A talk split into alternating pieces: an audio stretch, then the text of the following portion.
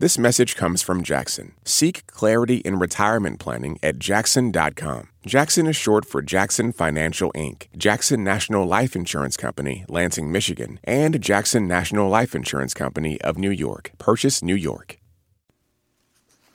Live from NPR News in Washington, I'm Shay Stevens. White House officials are directing cabinet secretaries to review protocol after Defense Secretary Lloyd Austin did not tell them about his surgery last month. Austin was recently hospitalized for treatment of complications from that procedure, but days went by before administration officials were notified. NPR's Tom Bowman has more. He was being treated for prostate cancer at Walter Reed Hospital. He underwent a, a procedure on December 22nd for a prostatectomy. He was under a general anesthetic. They were also learning about this for the first time, and the White House, by the way, was not notified. Austin did delegate uh, his authority to his deputy on that operation on December 22nd. And then on the night of January 1st, Austin had some pain in his legs and abdomen. Turns out he had a urinary tract infection and went back to Walter Reed Hospital, ended up in the intensive care unit for monitoring.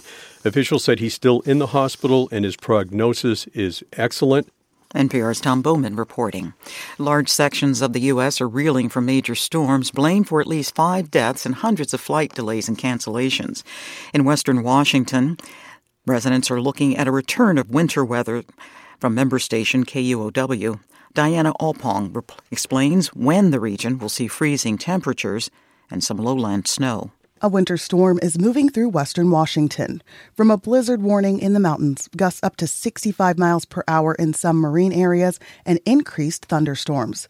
Meteorologist Kirby Cook is with the National Weather Service. He describes the weather the region is experiencing as a mixed bag. We've had some high surf conditions along the Pacific coast and also some coastal flooding. As the winds die down and temperatures begin to freeze, there is an elevated chance of avalanche conditions in the Olympic and Cascade Mountains. Cook says the region will see highs in the 20s later this week. For NPR News, I'm Diana Opong in Seattle. Hundreds of migrant families were evacuated from temporary shelters outside New York City ahead of a storm in the Northeast.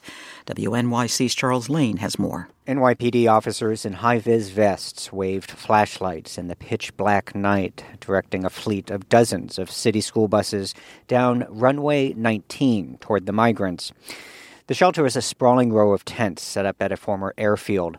It's flooded in the past, and some advocates worried it wouldn't withstand the expected 60 mile per hour gusts. Some migrants complained of the evacuation's late notice. Paula Belisario, however, is grateful for the food and a roof. Tengo que estar muy agradecida con el gobierno y la alcaldía que nos están ayudando y nos están dando They were taken to a nearby school, which concerned some elected officials. Charles Lane in New York. This is NPR News. A U.S. Capitol rioter has been sentenced to a year of probation for his actions on January 6, 2021. James Ray Epps is a former Marine and Oathkeeper who was among the first rioters to breach police barricades. Epps was recorded a day before the insurrection, telling a crowd of Trump supporters they needed to go to the Capitol. He eventually became a target of far right extremists and received death threats after being accused of being a government inf- agent. The editor of the Los Angeles Times will step down at the end of this week after just two and a half years in the job. NPR's David Folkenflik says the owner of the financially struggling paper has indicated that the publication needed fresh approaches to attract new audiences.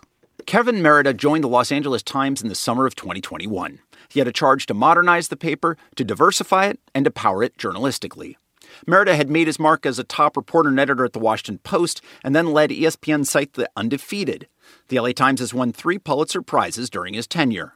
Billionaire inventor and investor Patrick Soon-Shiong bought the paper in 2018. He rebuilt its newsroom after years of deep cuts. Last year, however, the Los Angeles Times laid off 13% of its staff. Soon-Shiong says in a memo that the LA Times must be the dominant source of information and reporting on LA, California, and the West.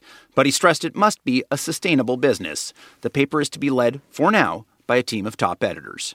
David Folkenflik, NPR News. U.S. futures are flat in pre market trading on Wall Street. On Asian market, shares are mixed, up 2% in Tokyo. I'm Shay Stevens. This is NPR News.